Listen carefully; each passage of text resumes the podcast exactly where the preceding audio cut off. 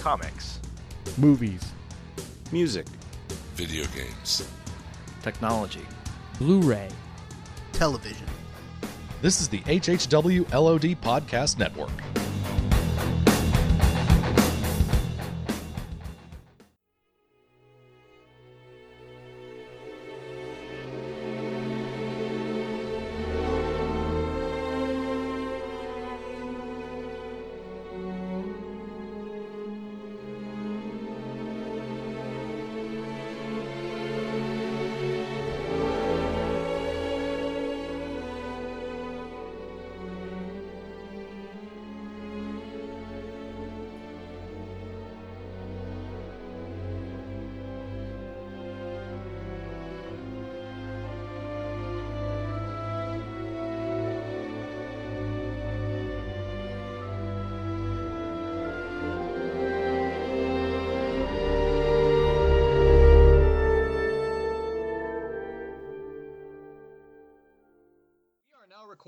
This is Out Now with Aaron and Abe.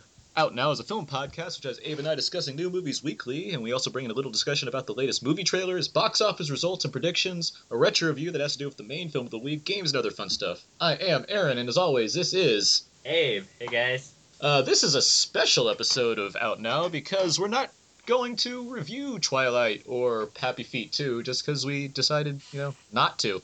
Instead, to do something exactly the opposite of that, we're going to talk about a lot of the big, uh, or I guess a lot of the small uh, film releases of mainly revolving around this kind of part of the year, but maybe some earlier on in the year. It's a lot of the art house films, a lot of the limited release films, a lot of the independent films.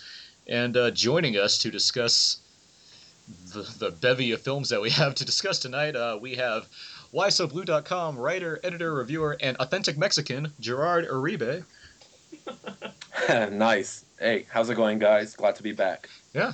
How you doing? Um, we have writer for awards contenders and recent Halloween vampire, Mark Johnson. Hey, everybody. We have a programmer for the Newport Beach Film Festival and writer for Movie Smackdown, as well as Things I Know About the Movies, and eternal debater of the cause for Nolan versus Fincher, Adam Gentry. Yo, yo, yo. And we have the writer for Fast Film Reviews and his own personal dayman, fighter of the Nightman, Mark Hoban. Hey, everybody. Good to be here. That was a long intro. Okay. Um, all right. How, how is everybody doing? Respond all at once. Uh, Great. all right. Good. And uh, yeah. In unison. Wah, wah, wah, wah, wah, wah. As I said, this is a special episode, as I'm calling the Art House Indie Showcase 2011 Spectacular. And um, few announcements before we really get underway. iTunes reviews. Always cool to get more. Happy to have received some recently. Um, you know, quick log on to iTunes, a rating, or maybe a small sentence. Always happy to have it. Also, bigger thing Thanksgiving contest. That's right. Abe and I are doing another contest, and this one is really, really simple. I'm going to give some specifications to it first, or some. Okay, so no one that's been on this podcast can be in this contest. Sorry. Boo. Anyone that's been a guest on the podcast can't be in this contest. That's cold, Aaron. That's cold. I'm sorry. Um, the other thing, it will go into effect Wednesday morning, I guess, just in case some people listen Tuesday night and happen to be like, oh, I should enter that contest. It will go into effect Wednesday morning. That's the, oh, yeah. Um, so here's the contest. On our Facebook wall for our Facebook page at out, facebook.com slash outnowpodcast, if you could put a picture of your favorite Muppet and write down your, or post your favorite indie movie of the year, first three people that do that, I'm going to send them something. Just something great. I don't know about great. I'm going to send them something. It's gonna be great. It's something free, so it's probably going to be great. It's free. Yeah. Right there. So favorite Muppets and write your favorite indie movie of this year. If you haven't seen an indie movie this year for whatever reason, uh, write, you know, a movie from last year that you really liked a lot. A favorite indie movie from last year. So there, there's the contest. I said it pretty quickly, so I hope you all got it. Anyway, moving on. Okay. End of announcements. On to Know Everybody. Know Everybody, where we kind of set the tone for the podcast here, where we all ask each other some questions and try to get to know everybody. I'm going to start with, I'm going to let Abe start this one off. Okay. Mark Johnson. With so many remakes these days and new twists on movies, would you rather see a spin off movie of the Stay Puft Marshmallow Man or the Michelin Man? And if they got into a fight, who would win? What movie was the Michelin Man in, Abe? He wasn't in the movie, but he, he looks like the Stay Puft Marshmallow Man, and I think that'd actually be a good fight. Um, I'd rather see the spin-off of the Stay Puft Marshmallow Man. but I'm gonna guess that the Michelin Man is gonna win the fight because doesn't he throw tires and, He and does. Yeah, it probably. So- Yeah, From his body. right. so that, that seems like a good weapon. I'll go. I'll go that route. you can't. Yeah, probably just takes some some simple fire tricks to get rid of the Stay Puft Marshmallow Man. Yeah, exactly. Way to way to stay on topic for the episode, Dave. By the way. Um, I'll go with uh, Mark Hoban. Go with um, what character from an independent film do you feel you have the most in common with? That's an Uh, example of a good question, by the way. Well, I don't know if I have the most in common, but uh, I think uh, Jason Schwartzman in Rushmore. I really kind of think he's really cool. I, I, I would I'd go with him. So not the lead character for Submarine. I was gonna say something like that. No, uh, oh Max Fisher is his name, so I'll go with that. Uh, you know, I'll go with uh, Gerard. Uh, since we're doing independent films this week, what is your favorite independent film of this year? Uh, let's see. So far this year, we're probably going to talk to them, talk about them today. Uh, I'd probably have to go with uh, probably a tie for them. If we're going to go indie, uh, Skin I Live In and Drive. But can Drive be considered indie or art house, or is that just big budget indie art house? I'd That. say that's the same. I'd, I'd include both. Then I'll go with Drive. What about the uh, the Devil's Double? That'll go number two. But my top number one, Drive. Bobby Drive. Yeah. Cool. Adam, Mhm. uh, let's see, and I guess stay on topic. I don't, I didn't compose any of these like weird uh, questions like No, you should marshmallow have- man. You should have done that. No, no, no. They're cool. I'm keeping it vanilla. Uh, who is your favorite indie art house director uh, currently or all time? currently of the Currently. year? Let's see, since we're talking about 2011, Oh gosh. with any output, I guess, in 2011. Uh, indie. Now, if the director happens to be pretty famous in their home country, but not so famous stateside, does that still qualify them as being an indie filmmaker? Qualify that. Yeah, sure. Um, in that case, I'd have to go with Mr. Pedro Almodovar. Um, I adore his films, and you know, every time out of the box, he finds a way to surprise me and subvert my expectations and whatnot. There's some some other filmmakers, some of whom we'll be talking about on this podcast that I would put in the discussion, but out the door, I'd have to go with Pedro. I gotta say, Adam, when you said you're, you know, thinking about directors from other countries, I thought you were gonna say Uwe Boll. That's where I thought your head was going. But You know, it, it was it was tough. It was tough, but I had to put my personal feelings aside and just keep Uwe, you know, in my pantry where he belongs. All right, so I'll, I'll go with uh, with Abe. So Abe, in an epic battle of neuroses of neurotic filmmakers, and you have Woody Allen versus Lars von Trier. Who wins and why? Lars von Trier. Man, that guy. That's all I'm gonna say. So in other words, you have no idea. You're just saying Lars. from, from from the from what I saw of Melancholia, man, yeah, it's just wow. Um, yeah, I- I'll go with Lars, Lars von Trier. so directors whose movies you haven't finished. Okay, good. Yeah. We do have second questions on spare, so somebody wants to ask me a question. What about who's your uh, favorite character from, uh, or how about favorite performance from an independent film Of this year? of this year is fine. Um, hmm. I bet I know what you'd pick, Aaron. I'm, I'm wait to see if I'm right. I, like you answer this question for me because I'm not sure. Then I'm trying. There's a lot of very good performances I've seen this year, but I really. Oh wait, no, I, I know that exact answer. It's Michael Shannon. Take Shelter. I think he is pretty fantastic in that movie. I, I there's a wealth of different kinds of things he has to do in that movie, and while not playing it way over the top. And I think Michael Shannon in Take Shelter is going to be my answer to that question. I think he's absolutely fantastic, and there are movies I like a lot more than Take Shelter, and there's people in other movies that I think were really fantastic, but in terms of just like pure acting, I think Michael Shannon is just absolutely fantastic in Take Shelter. Well, I guess everyone else has been asked a question, so I'm just gonna I'm gonna pose one out to everybody. Okay. Anyone can answer this question. Impending doom is upon us. Are you going to try and take shelter underground, or are you going to strut around naked as the day is long? Oh, gotta go naked. I, I mean, come on. What's really if if you're gonna die, why did you want to wear Why did you want to wear a shirt? They say, "Why'd you want to wear pants?" Hey, together we make a whole person. That's actually I'm the at- correct answer. I'm just gonna say. I'm actually doing this podcast naked from my basement. So my answer- Boom! That's a winner right You're there. not alone because Abe does that too, except he hangs upside down from a from a bar. So. You know, if, if you're if you're on the East Coast, you're probably wearing socks. I mean, I just gotta say. All right. Well, I think we've reached the end of Know Everybody here, where we all certainly know everybody and maybe too much about some people more than we wanted to before we started. That was a complicated sentence. Okay, let's uh, move on to uh, trailer talk, where we talk about some of the newest movie trailers of the week, and uh, let's just get right into it. We had two trailers this week that were very similar in subject matter because they both deal with Snow White.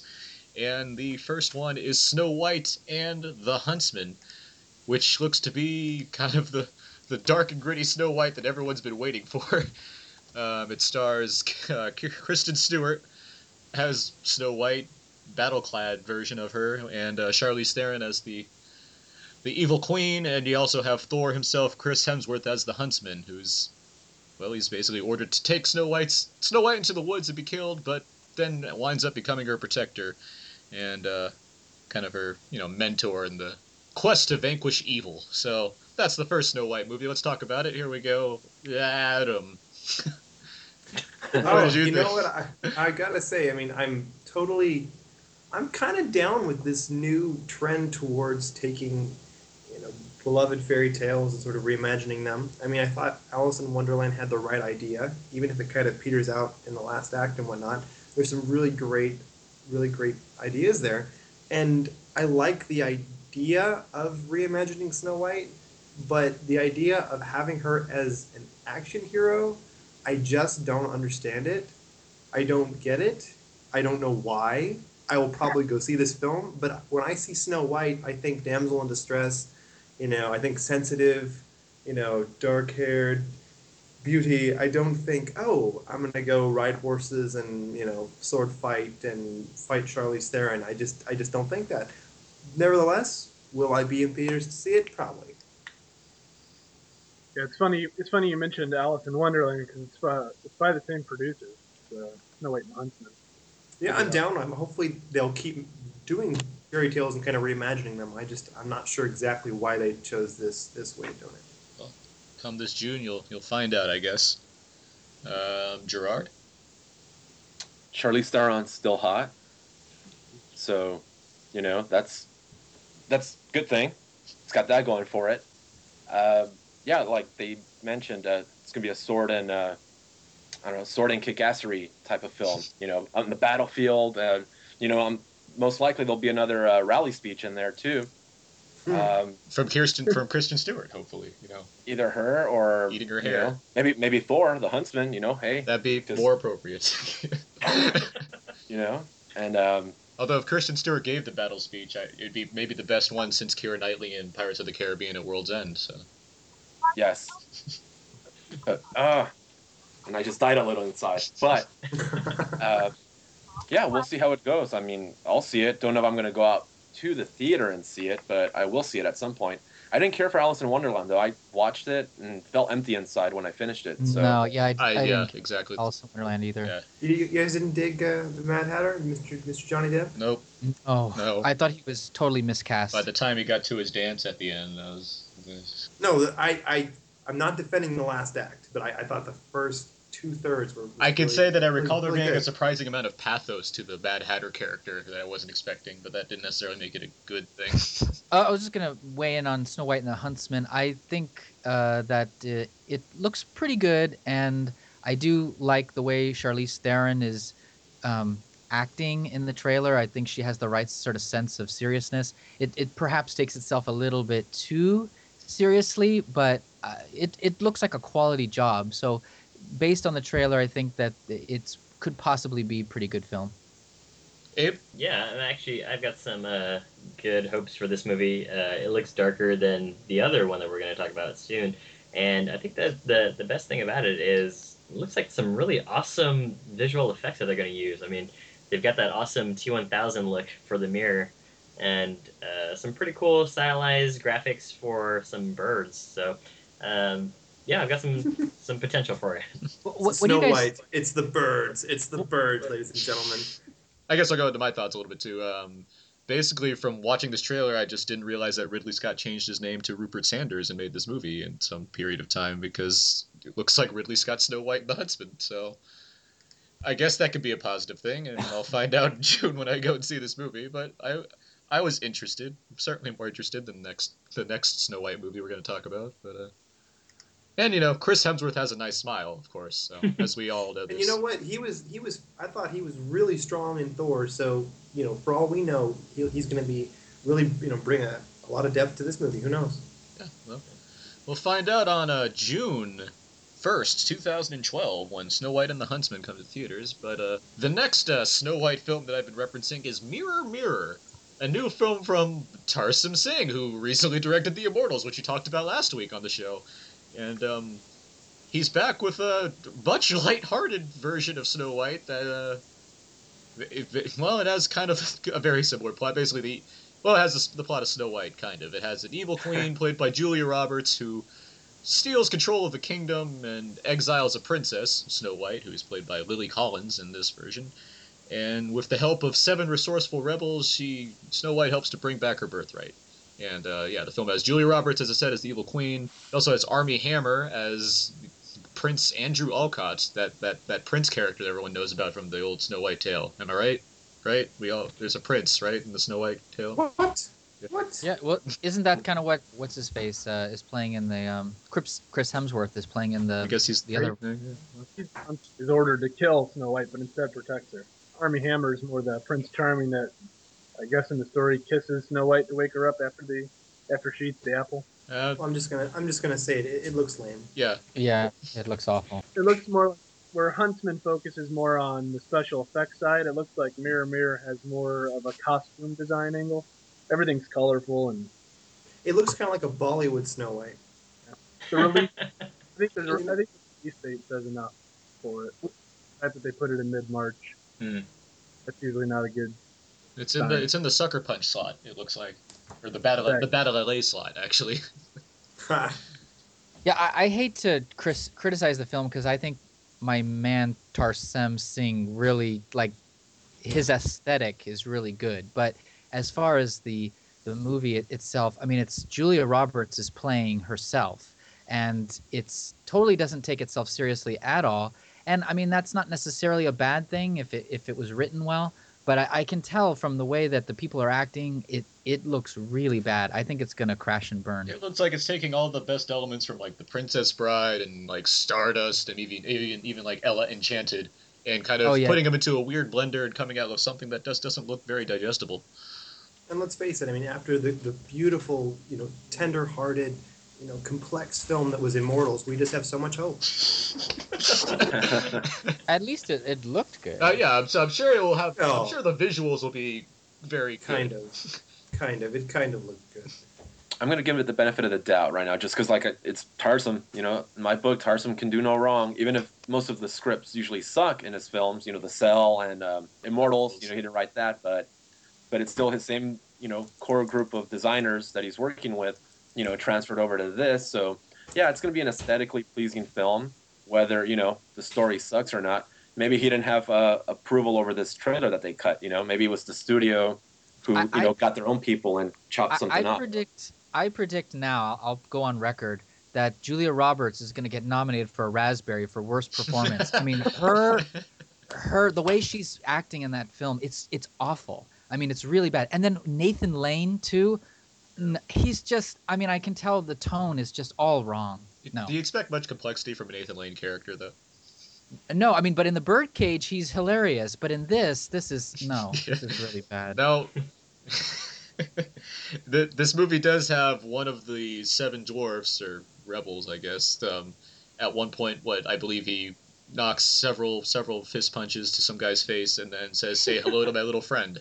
I think that happens. They also dress Well, up as Ewoks. I just wish Tarsem would, would would direct a film written by Aaron Sorkin or somebody, and we see if he can do it. I oh, mean, that's a that's a good idea. I like that idea. let's- oh come on, let's the just see if perfect he can. marriage of style and substance. I like Mark, it. Mark, we're let's let's write. a- Aaron, type, dictate our letter. Let's go. I'm, I'm, this thing I'm writing all of this down.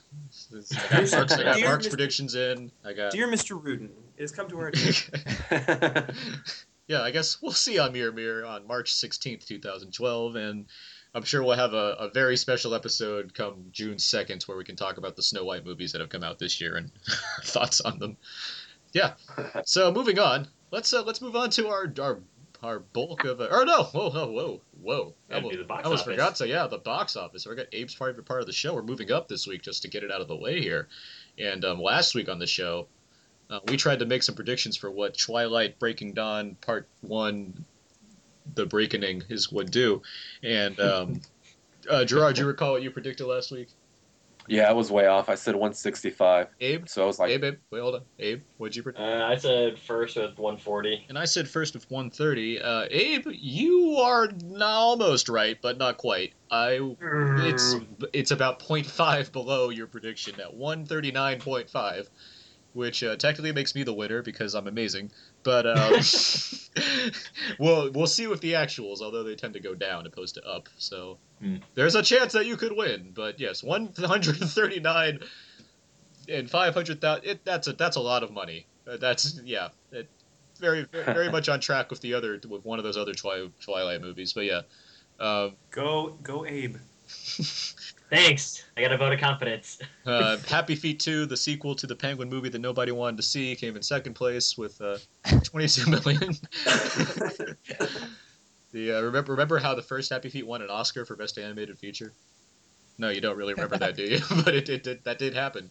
And now there's a sequel, and it made it did okay, I guess. Not really. It did pretty terrible, actually, I guess, for that kind of movie. But uh, that's what happens when sparkly vampires are your competition. Speaking of sparkling vampires, Immortals came in at third place as well with 12.2 and then there's then there's just a bunch of other stuff that we don't really need to go over. So yeah, that's the box office for this week. Abe, you might have won, probably not though. So Oh, sorry, I hang my head. in shame as always. But now uh, we're gonna move on to our movie reviews of many many films, and I'm just gonna kind of lay it out right now. There's a lot of indie art house limited release films in theaters and on demand and somewhat available, and the idea is that we're gonna kind of cover a lot of those. And let's start off with uh, Martha, Marcy, May, Marlene.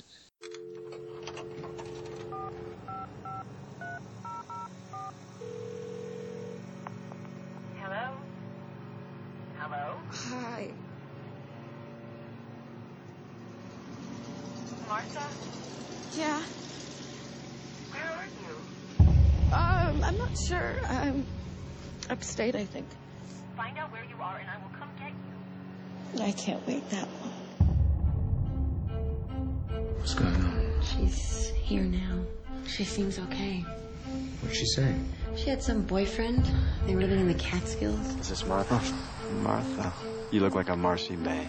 We've got a really nice place here. It's as much yours as it is mine. Starring Elizabeth Elizabeth Olsen, one of the Olsen sisters, but not one of the twins, and apparently the most talented Olsen of them all. And she stars as Martha, also known as Marcy, Marcy May, and also known as Marlene. And uh, she has just escaped a cult in the mountains, in the in the Catskill Mountains, and is, well, she's trying to. Uh, she's basically kind of living with her sister after the after escaping this cult, and the movie kind of goes between her experiences in the cult, which was headed up by the enigmatic leader played by John Hawkes, and kind of her time dealing with adjusting back to normalcy of sorts, and maybe even some post-traumatic stress kind of factors in there. And so yeah, the movie kind of bounces back and forth between timelines and deals with Martha's her state of mind essentially. And uh, I know not all of us have seen this, so let's just get a quick roll call once again of who has seen this movie. I know I have. Mark Johnson Mark- has. Mark Hoban has, right? Yes, I've seen. And Adam Gentry. I have not. Adam Gentry hangs his head with Abe in shame. Oh no, he hasn't. Okay, I forgot. Okay, so I'm gonna I'm gonna let Mark Johnson start off this one. What did you think of Martha, Marcy May Marlene? Um, you know, I liked it a lot. It took me, uh, and I don't want to give away any spoilers, but at the end, I was kind of left a little bit disappointed at first and had to let it sink in a little bit. Um, but but after thinking about it for a while, I, I liked it more and more. Um, I thought it was well directed. I thought there were some kind of neat ways that uh, Durkin would go from showing her time with the cult versus at home, he would use um, certain takes with her stirring a spoon in a glass while at home, and it cuts to the cabin where she's doing the same thing. Uh, it was kind of neat how he would intersect with similar things that she'd be doing. I thought that was kind of neat concept, but uh, overall, really good, well acted. Uh, Elizabeth Olsen, I think somebody we're going to see a lot of after this. Marco? Uh, yeah, overall, I liked it. Um, I thought that what really saved the film for me and really made it uh, exceptional were two of the main performances, and that was in uh, Elizabeth Olsen as Martha and uh, John Hawkes as Patrick, who's kind of like the cult leader. Um, I thought that uh, uh, Elizabeth Olsen was like the perfect manifestation of like slowly building parano- paranoia, and I thought she really um, embodied that girl perfectly. Um, the the only thing that I didn't really care for the film is I think that it, it's it's admirable when a filmmaker challenges challenges us to come to our own conclusions, um, and for us to piece together clues and stuff. But I think I felt a little bit like the viewer was almost burdened with completing the chronicle on our own because the outline of the story was so sketchy. So I thought that the screenwriter probably didn't do as much of an obligation that he should have. And I understand that you know they're they're they're they're making the viewer kind of come to their own conclusions, and we're having to think and all that. But I, I think that the there was a little bit the outline of the story was a little bit sketchy, and I think um, you know without getting into how the whole movie plays out, it, it's it's sort of an unsatisfying experience at the end. But the performances were so extraordinary that I overall I give it a positive review. No, I agree with your thoughts on the performances, but I also think the whole I, I really enjoyed the whole movie. I, I really love this movie quite a bit, and I attribute that to Mark Johnson. You mentioned the transitions between scenes. If there was an award for best transitions in a movie all year, I'd kind of give it to Martha Marcy May Marlene. I really liked how it was. Yeah. How the editing kind of worked out, how it, how everything, how it moved back and forth between two different timelines, but also how it was very dreamlike in a sense. There's a lot of there's a lot of times where there's some ambiguity to whether or not you're actually seeing things that maybe took place or maybe Martha's just imagining in her mind. And mo- the movie doesn't necessarily make it quite clear. It doesn't make it unclear. Either it just kind of leaves you to piece together this these kind of thoughts. And I know that there's a lot of elements that aren't necessarily gone into with more depth per se like maybe the beliefs of the cult and things like that. But I, I was happy with uh, how it kind of laid everything out, how you're supposed, how it lets you kind of piece together a lot of what's occurred on on its own and Right. how the how it all played out in the whole. And the other thing is, I was very tense during this movie, and I think in a, in an effective way to the movie's to to complement the movie in that fact. I, I really got behind Mar- Martha's um, her paranoia. I was kind of right there with her in that sense. I, I really there's a lot of scenes where it's not even that much is happening. There's not. It's very it's a very quiet film and it's very it's it's paced very deliberately. But with that said, I was really into the emotions you were kind of supposed to in, appreciate from the from the film. Yeah, it, it's um, definitely a study in paranoia, and I think the whole point of the the ending is, and I- without giving away anything in the ending, it, I think it's a movie that you're supposed to experience through the eyes of the main character. So I think we're supposed to feel what she's feeling, as far as as far as a sense of confusion of what's real, what's not real, what's a dream, what's a memory. one of the things about the ending with i mean again i won't say anything but i felt like the projectionist forgot to load a reel of film i mean that's that's how i felt about it i'm like okay what Yeah. so At fir- like I said, at first I was a little bit unsettled or unhappy with the ending, but the more I thought about it, the more I kind of and and maybe you guys can answer this for me why did those cult members stay in the cult i i mean i didn't feel like that question was ever satisfactorily answered for me I think it, I just don't think it matters too much. It's about Martha. I I, I don't. I, or why did martha stay in the cult for Yeah, as long never- as she did never- yeah, we never find out why she even the, got. the women were treated horribly. I mean, they they couldn't. They had to wait for everyone else to eat before they could eat. They were, and there was many scenes in that film where I thought, okay, that's it. That someone's going to get up and say, "I'm done with this," and yet they stayed. And you know, hi- him playing a guitar is not enough for me to stay in that cult. it's the power of a cult, Mark. Yeah, the cult mentality, man.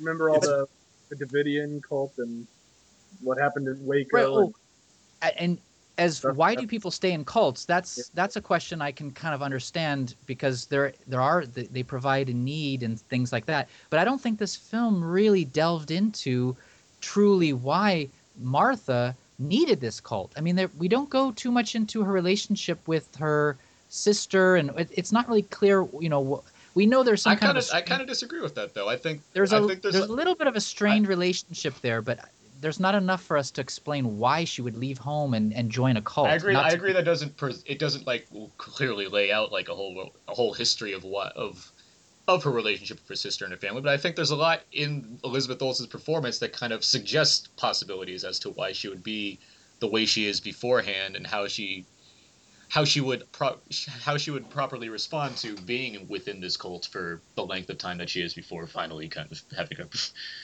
having it be too much of her. I mean, for me personally, yeah, I felt I felt like I, I had a, a lot of a lot of that kind. I, I filled a lot of that in in my own mind of how she how she would Oh, come oh. to, and I th- mm, I think um no I got I can't I'm trying to.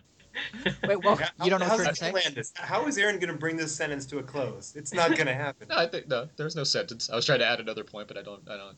But I think it's a tribute to Elizabeth Olsen's performance for all the little like all the nitpicking that I'm making about the film. She is extraordinary in this film, and I'm really interested to see like what Elizabeth Olsen does next because I thought I, I don't know if it's just that there was the perfect synergy of a part and an actress, or if she's really that good.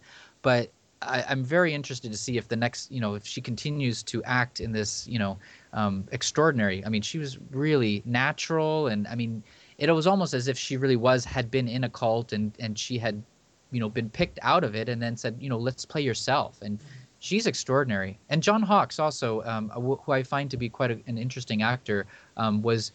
Even though I didn't quite understand why everybody was so drawn to him, I thought his performance was was pretty uh, mesmerizing. He had a pretty sweet goatee. Yeah, and he played a mean guitar. He played right? a mean. He played a mean ditty. But uh, and he was fantastic in uh, in Winter's Bone, another Right. film that could have easily fit on our podcast today if it had come out a year later. But that's you know he's he's quite an actor. Right. Yeah. He's a he's a great brother to Kenny Powers too.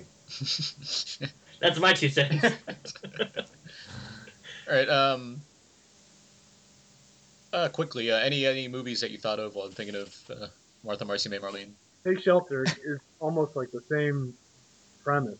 Oh, um, I can't think of the name now, but Vera Farmiga uh, was in the movie. Oh, Higher Ground.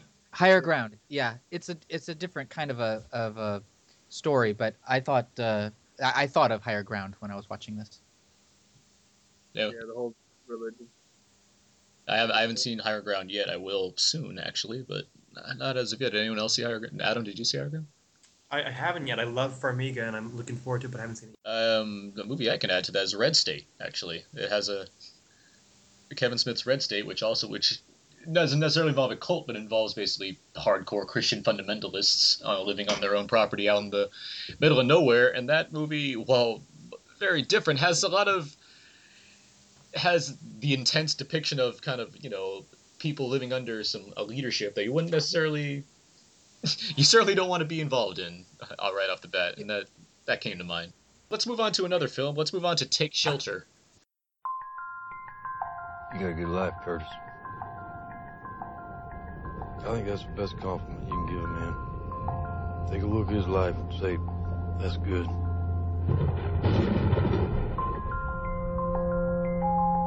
I love you. There's no more. Bye. What's the matter with you, Curtis? It sounds like thunder. What sounds like thunder? I've been having these dreams. They always start with a kind of storm.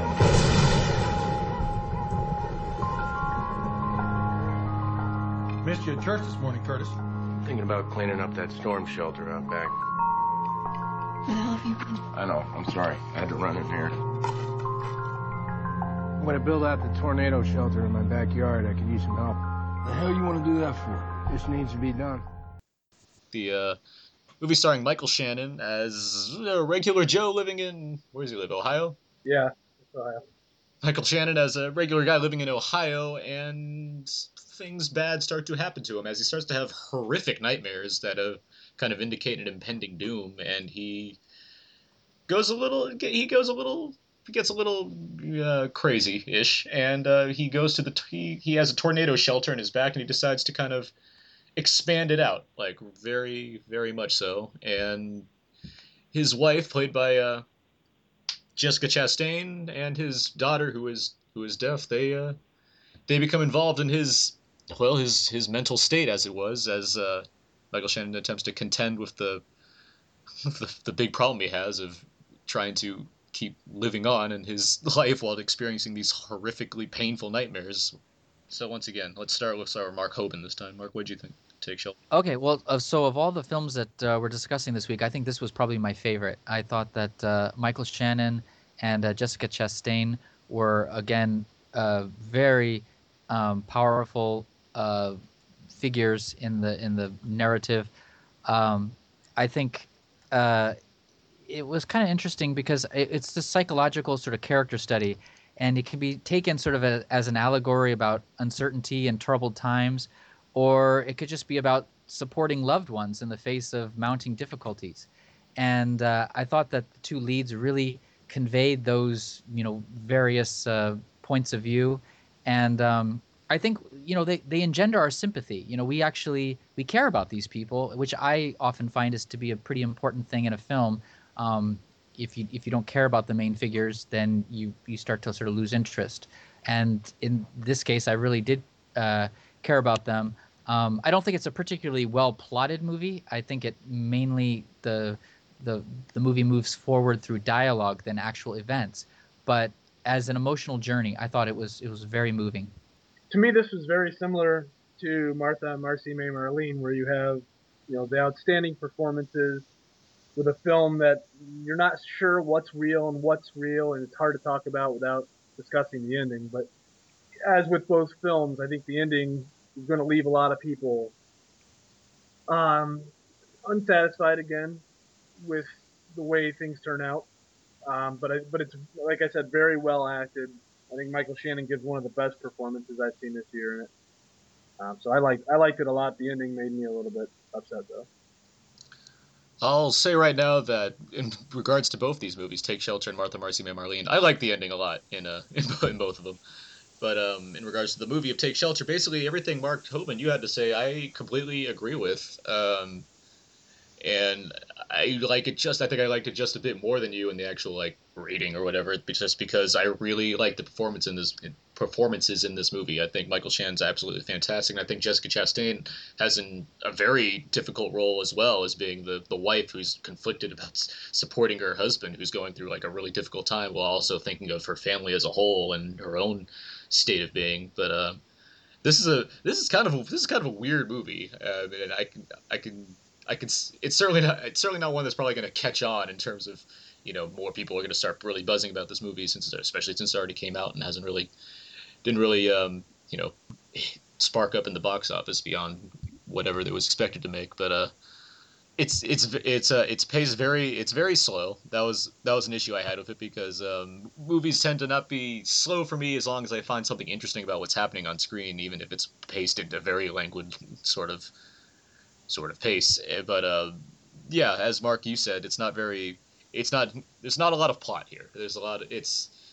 It has a, a, a couple of ideas and it kind of runs with those and it's very dialogue driven. But with that said, I really once again I found myself, especially towards the beginning where most of like the dreams kind of happen for Michael Shannon. There's some really intense stuff that kind of goes on. Can, can I count, comment on that? Yeah, go. I, I think the dreams are, you know, there most of the movie is very austere. There's not a lot of like you know flourishes visually, but then when these um, uh, visions that he has, which we're not even sure if they're real or what, mm-hmm. but they're not overly done, but they're very sort of darkly ominous and and and sort of believable. I, I thought they were very effective, and I thought um, when they happened, they were very effective. I effect you know they're not very um, extravagant, but I, I just I don't know. I thought they were really well done. Yeah, I yeah, once again, agree with you right there. And uh, yeah, I really, I really like the uh, the perform- the performances in this movie. That's what I took away the most from it.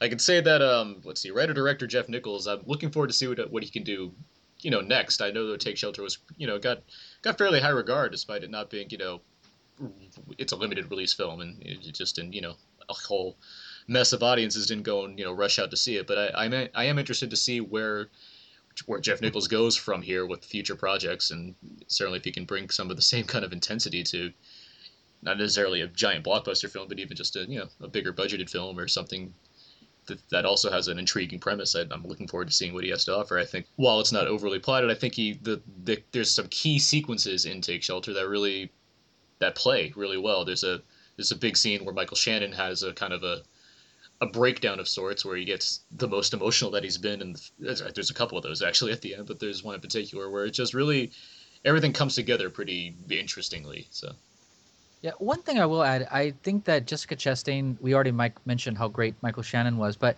I thought that Jessica Chastain, she sort of conveys kind of the anxiety that the audience is feeling because she doesn't really quite understand exactly what's going on with her husband and and she slowly becomes aware as the picture develops. And that's kind of how I think the audience is and it helps to have that character because the audience kind of i i- identifies with her like what's going on I, I just thought she was such a a force of of good. I mean, she's like warmth and compassion personified because I don't know how many people would be willing to you know deal with this kind of a situation that Michael Shannon is going through. I mean, his behavior is pretty erratic and I think a lot of people would just say I'm out of here. This is, you know, too much. But she doesn't. I I kind of like that about her character. And let's just take a brief second to acknowledge that Jessica Chastain has come from like basically nowhere to star in like eight films this year, and she's she's quite good, I have to say. She's almost the Jude She is. Law of uh, of 2011. That, that's yeah, that's a very appropriate statement. I would agree with that. Let's see, anything else about Take Shelter? Any movies you thought of in regards to Take Shelter? Mercy May. Yeah, that's me. Um, you know what I thought of though is uh, does anyone else think Michael Shannon reminds them of Christopher Walken? I yeah, I get that Yeah, actually. a little bit, yeah. That's fair. That's a good It's like a comparison. young, he's uh, got a look of a young Walken, but also kind of in his mannerisms. Yeah, it does yeah, he seems to act more through his eyes, maybe. Like I just had a brilliant thought. I think they should remake The Dead Zone and cast Michael Shannon. Actually, that that's not a. If they were to remake the Dead Zone, I would probably go to Michael Shannon first. That's that's that'd be the first thing. All right, well let's uh, let's move on to something that more of us have seen, or at least some people that haven't talked yet as well haven't seen. Let's move on to the skin I live in. Norma. Norma.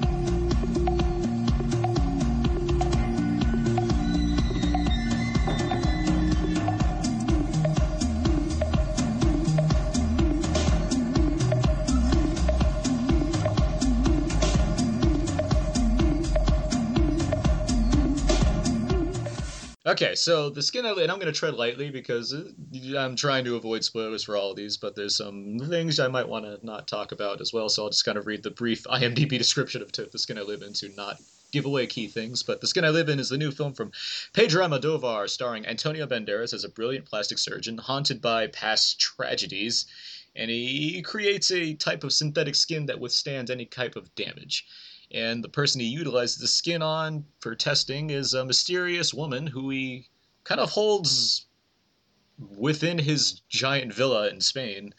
And uh, we don't we te- we uh, eventually learn more about who this woman named Vera Vera is. So I'm going to start with Gerard. Gerard, what did you think of the skin I live in? Thought it was great. Great film. It's on my top, probably my top three of the year. I guess when I went in to see it, you know, I finished the the showing, and I must have mass text like I don't know 20, 25 people all at once, like OMG, I just got you know screwed in the head. I mean, it was just I couldn't stop thinking about it for like days afterward. You know, I came and told my mom about it, you know, in Spanish. I'm like, check this out, and I kind of played it. You know, I know she's not gonna see the film, so I just told her, and even she was like, oh wow, that sounds you know twisted. And you know, sure enough, I mean, it lingered for a couple of days afterward, like the whole experience of the film. And I'll be honest, this was actually the first uh, Almodovar film that I've ever seen, even though I know him by reputation and I know all, all his past stuff, you know, tie me up, tie me down, you know, etc. And it was just, it was great. It was great. Adam. wow. Um, like like Gerard was saying, when the, when the film ended, I just was sort of sitting there in my seat, just kind of stunned a little bit. The things I really kind of likened it to, it's very Dickensian, and then there's a lot. There are a lot of different elements in the film that you don't particularly know where they're going. And you're not exactly sure how they're connected. And as the film progresses, things kind of tie together and you start to see the connections. Um, I was sitting there as, as the film was progressing, and we're trying to learn who is Vera. You know, why is she kind of being held captive? What's going on? What's her relationship to the Banderas character? And I was sitting there, and I had this idea that I might know where the film's going. And I sat there and I thought, please no, don't let this be where it's going. And then it kept going, and all of a sudden it was like, oh my gosh, that's where we're going. I, oh my gosh, and I, I just it was extremely unsettling, but it it's it's great because it, it's been coined as or referred to as Almodovar doing horror, and that's really a fair fair statement, but it's not. It's, he, he doesn't do it like anybody else would do it. He's not out to a lot of gross out moments or a lot of kind of stupid you know, shock teenager walking down the hallway at, midnight in a cabin in the desert sort of thing. You know, it's very kind of quiet and mannered and, and understated. But but when it hits, oh my gosh, it hits home. So I had a very strong reaction to the film, and um, kind of like like Gerard, you know, I called a friend of mine and I said, hey, you know, would you go see a movie if I told you to? You got to see The Sky Eleven. Yeah, um, I'll say this for Gerard. Um, well, Almodovar hasn't done other horror movies, and I mean, this is saying horror. I use that in quotes. It's, it just has some twisted elements in it. While he hasn't done many films of this type, you're opening yourself up to a lot of very, very well made, very interesting films. When if you you know continue on to explore more of Almodovar's filmography, and uh, this this movie, The Skin I Live In, it's it's a beautiful film in terms of its look, which is interesting to say if you have seen the movie at this point because there's so many twisted images going on here. There's so many the, the the turns that this film takes and the revelations that you have about who these characters are. It's it's really something. And that said, I really yeah, I really too really enjoyed this movie. It's very very interesting, very very twisted is a word that's going to keep coming up in my mind for this one. And it's hard to it's hard to keep saying that and just be vague about what's actually going on, but it's basically the, the way to say it is this is a mad scientist movie. It's a very artfully done mad scientist movie, but that's kind of what this movie is. It's it's about a guy doing things based on his his surgical prowess, and there's there's some messed up stuff that happens. But that said, the- it's a it's a it's a very the movie features a very strong performance by Banderas as the surgeon and his relationships with these other characters, with his one of one of his maids in the film, who's actually who's also his his mother, and um, his uh, his test subject. As we find out more about this person, it becomes incredibly intriguing, and it's it's really interesting how the film divides itself up as it kind of starts off, and you're the audience is only allowed to know as much as they kind of need to. The film eventually kind of moves into another area of sorts as it kind of decides to reveal more about what's actually going on. It just becomes more and more interesting as it goes, and you're just kind of wrapped up with this story. And Could, could I jump in? yeah, yeah, yeah, go, Aaron? go, go. Um, one thing that I really, really love about Almodovar is, um, and I would consider Almodovar, as I mentioned earlier, to be one of my favorite filmmakers. Of just he's made so many films that I've just just loved. One of the things that I really love about his work that I really respond to is the way that you empathize with his characters, mm-hmm. because he he twists your head in knots. He takes people that that you, if you knew who they were going in, you would not be able to empathize with them. You would not be able to understand where they're coming from.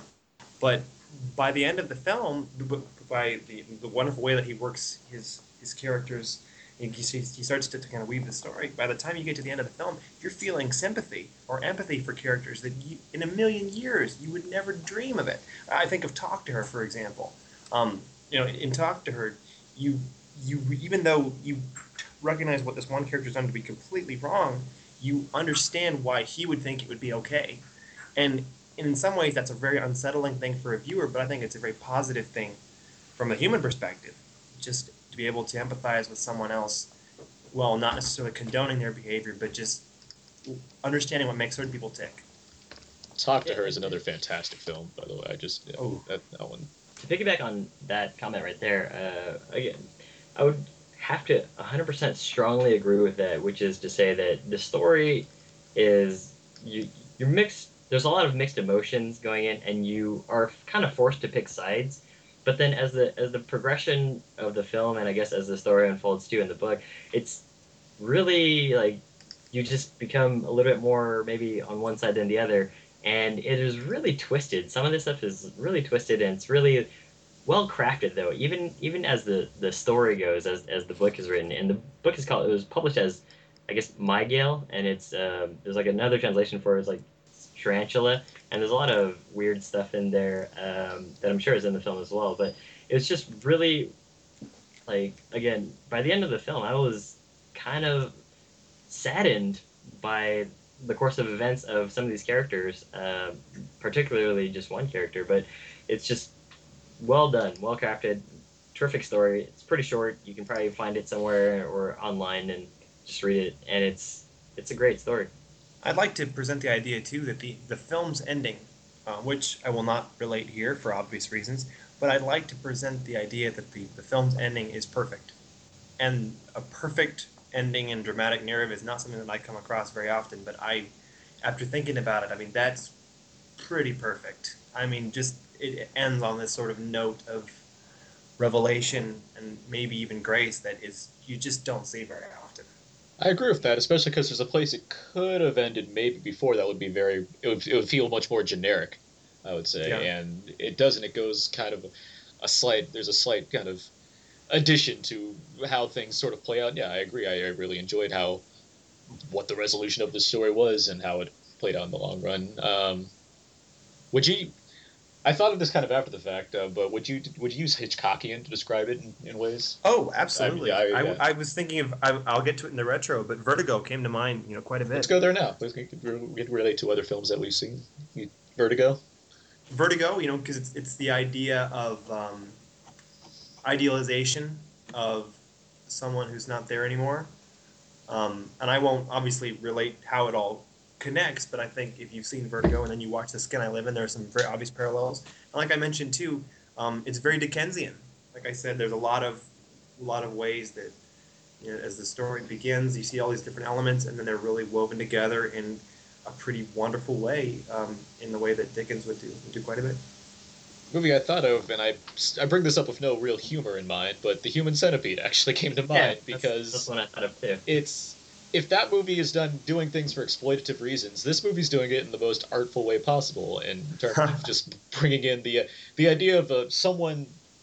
Uh, basically, the mad scientist thing. Once again, it's bring, it's bringing it in in a very a very artful sort of way, in a way that has there's meaning behind the actions that are taken, and the way everything is handled in this movie feels more much more mature. It feels earned. The characters are well represented, and the way things are depicted in this movie, they match up. They don't feel gratuitous in any way. They just they, it Yeah. feels just like a, a very well. This movie, it, this is a great looking movie. I need to emphasize that more too, and that comes a lot from when I see movies directed by European directors, especially. There's always a sense of color that I notice, and I love.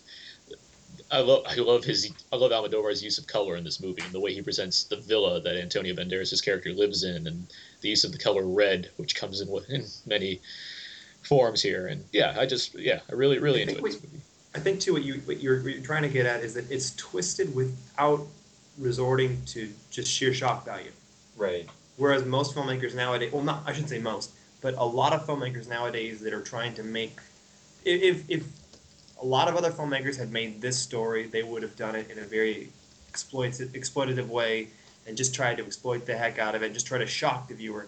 He- What what Almodovar does is tries to unsettle you, and he tries to get under your skin. Uh, no pun intended. And like Gerard, like Gerard was saying, I mean, the film really lingers with you. I mean, it's it's still with you a while after you've seen it, and you can't say that for a lot of films. I think Banderas should win an, an Oscar. I don't know, or at least get nominated. And and so what about um uh, Elena and Anaya? Yes, she the, the is. lead actress. Yeah, she was great. and I didn't recognize her. And I have a lot of her stuff on Blu-ray, just in general. A lot of other uh, European films that people may have not seen already, like Room in Rome. She did a Spanish horror film called Hierro, which means iron in Spanish, uh, and and a couple others. And I was like, "Oh, that's her." Didn't recognize her because you know, I guess she had shorter And- hair in the film. Uh, Mark Hoban, I believe she's actually in the film Point Blank, which I believe you saw. Oh yeah, uh huh. It's the also the single most beautiful woman I've seen uh, at the movies all year. Wow, this is a really long podcast, and to make up for it, we're going to give you guys some music right here in the middle. So enjoy it, and we'll be back really soon.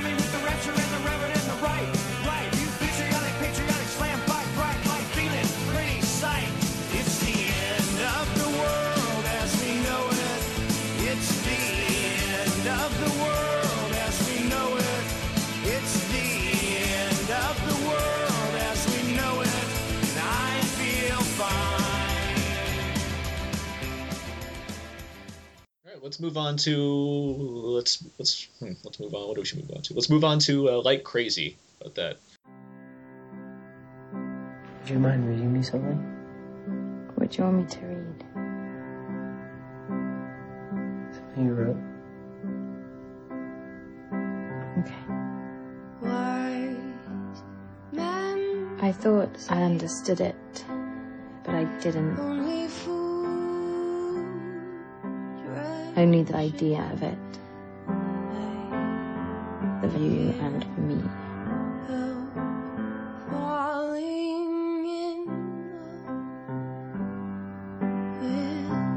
What are we gonna do after we graduate?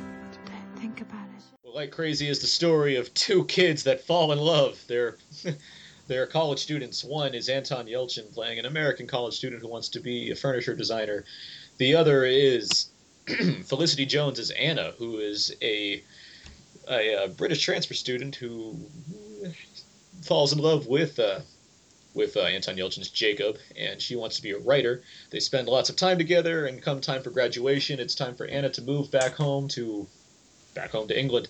But uh, she decides to extend her stay and kind of violate her student visa. Uh, then, upon going home for some family obligations, coming back, she's soon deported, and it makes the diff- the relationship very difficult for the two of them to maintain, as Anna faces a lot of troubles in trying to get back over to America, and Jacob can only spend so much time every now and then coming to England as he has his own business following his graduation. Um, yep, relationship drama ensues. Mark uh, Mark Johnson, what did you think? What did you think of Like Crazy?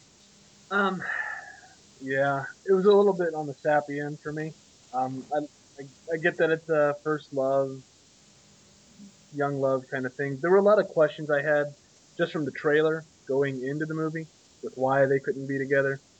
Uh, and I think they answered it pretty well from her side, but I'm still kind of left with questions on his end.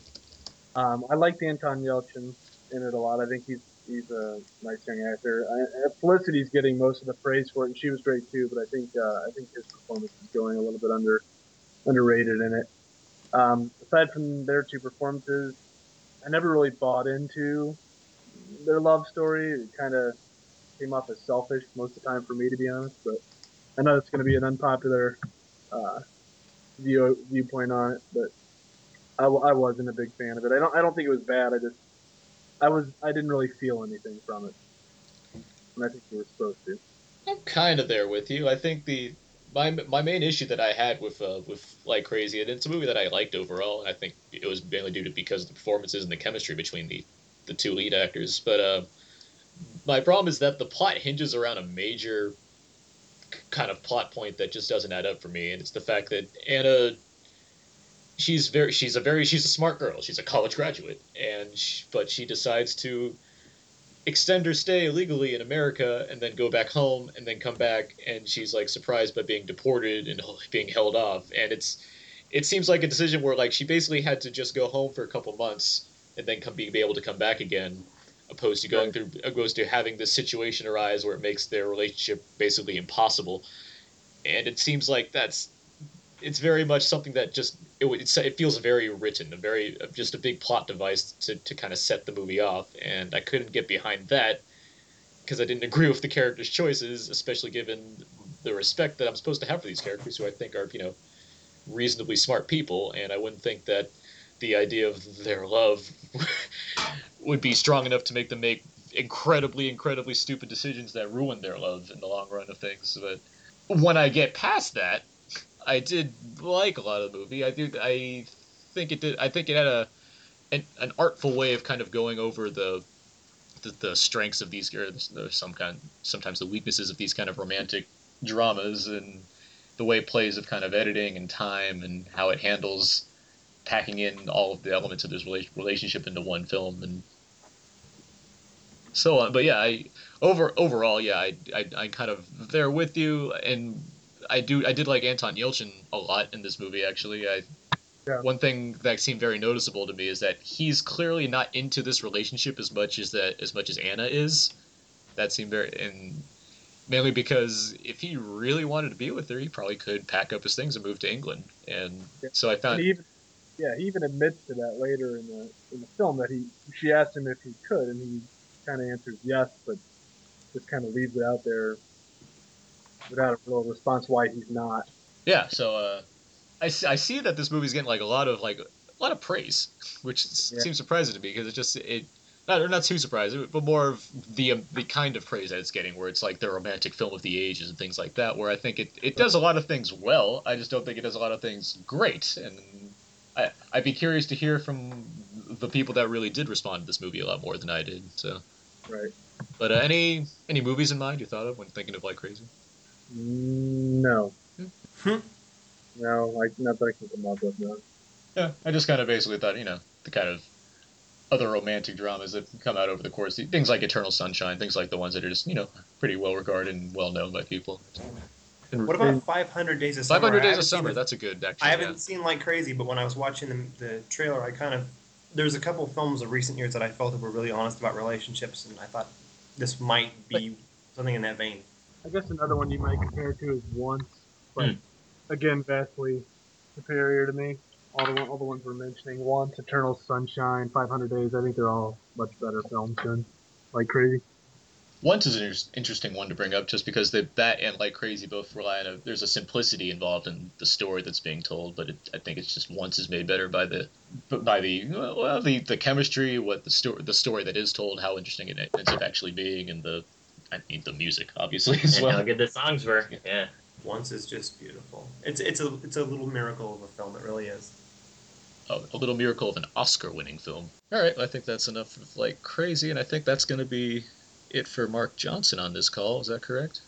Uh, that's it for me tonight. guys. Thanks for having me again. Though. Yeah, for sure. Uh, we're sure to try and get you back at some point soon as well. But uh, uh, can you tell everyone where people can find more of your work? Yeah, uh, my site is awardcontenders.com. It's uh, mostly for movie reviews, but Oscar predictions as well. Uh, find it there. awardcontenders.com. Yeah, great. And uh, yeah, I am hoping that you know maybe we can have some kind of Oscar-themed show in the near future. So uh, look forward to have you on again for something like that, and maybe even something just like a regular review show for a change. I think we've only had you on for the kind of these special episodes. So. I'll be fine. Well, cool, Mark. Thanks a lot. Yeah, uh, glad to have you on, and uh, yeah, we'll talk to you later. See you, Mark. See you guys. Yeah. Bye, Mark. All right, Mark. All right. So now we can all talk bad about Mark. Um, Man, that guy is awesome. good one, Abe. all right, let's move on to another film. Let's move on to Melancholia. Toast to the bride and the groom. Justine and Mike. You look glowing today. Never seen you look so happy. I'm thrilled about this wedding, and I know it's costing John a lot of money. It's not about the cost. I thought you really wanted this. But I do. What star is that? The red one. I don't know. What's going on, Justine? It's a planet that has been hiding behind the sun. Now it passes by. Us. I just have one thing to say. Enjoy it while it lasts. I myself hate marriages. Gabby, please. Is everyone in your family stark raving mad? I smile and I smile and I smile. You're lying to all of us. I'm not really happy.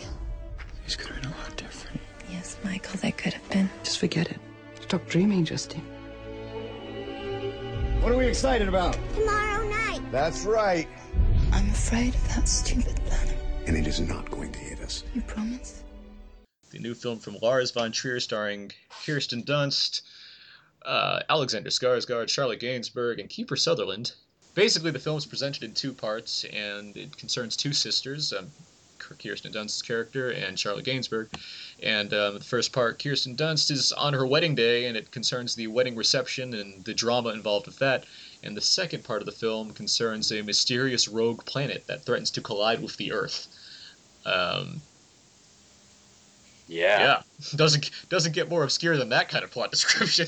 So uh, let's uh, let's dive into this. Uh, Gerard, what did you think of Melancholia? That was really cool. That was a cool little film. Cool little long, long-ish film. Even though it wasn't that long, it was like what, two hours? Two hours, like 15. flat. Oh, it was over two hours. Okay, well, It's like two two seventeen, I think, two twenty. Two fifteen.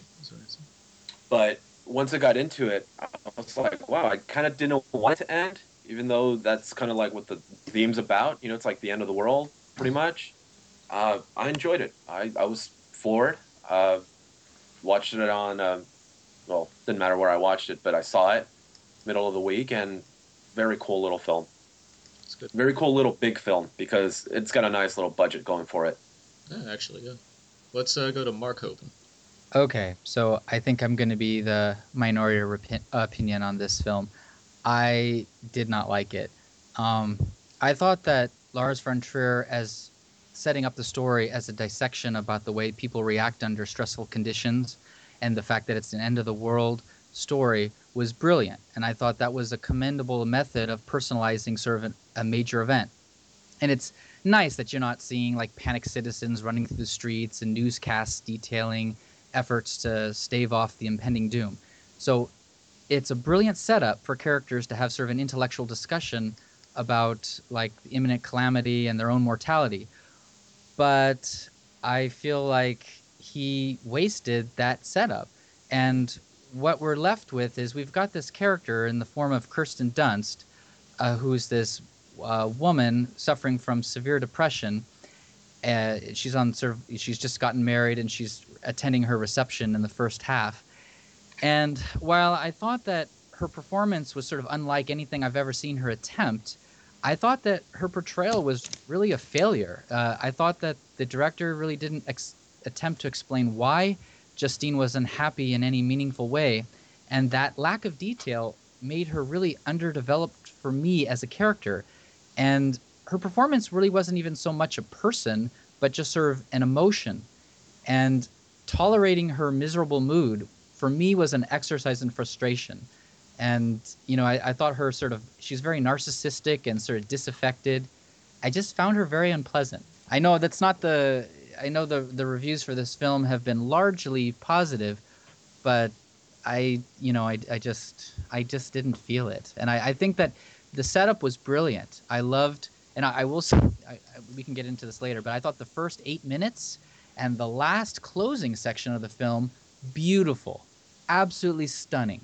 But the middle, eh, you know, the main part of the film, it was like slogging through 130, you know, minutes of just torture. I, I really, and I just didn't want to spend another minute with these people. So, that's that's how I felt.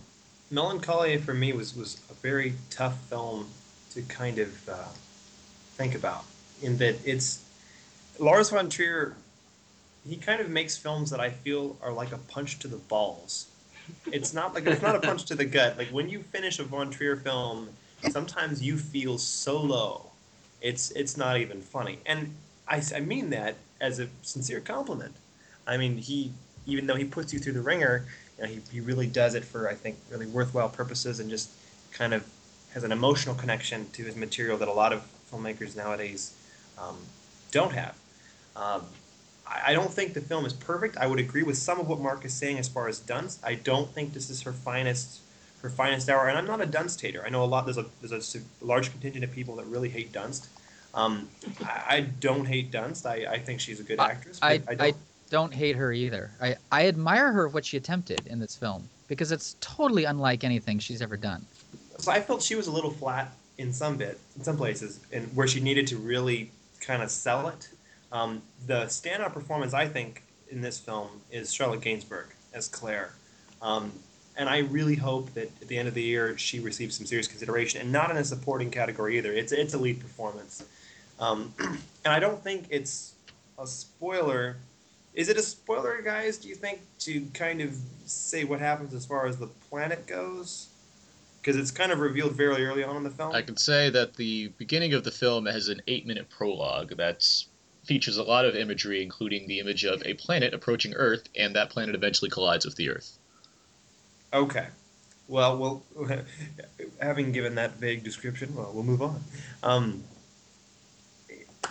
again, this is a tough film to talk about, but it's, it's really fascinating in some regard because it really gets into this family history and w- how these women relate to one another. And I found there was almost a kind of a, a correlation between the two sisters.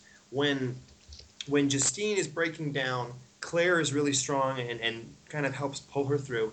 And then later on, when Claire starts to break down and collapse, you know, Justine kind of Right, is they, more they stable. switch roles. Yeah. And they really switch in this kind of odd, oddly affecting way. Um, I think uh, also the, the young man Cameron Spurr as Theo Leo. um, was a very strong child performance, and kind of putting him with uh, Hunter McCracken in the kid with a uh, not the kid with a bike. I'm sorry, the Tree of Life, um, and the young man from the kid with a bike. I mean, there have been some really strong child performances this year. And yeah, I mean, there there are some places where this film goes, particularly as Mark was pointing out at the very end of the film. You know, it's stunning.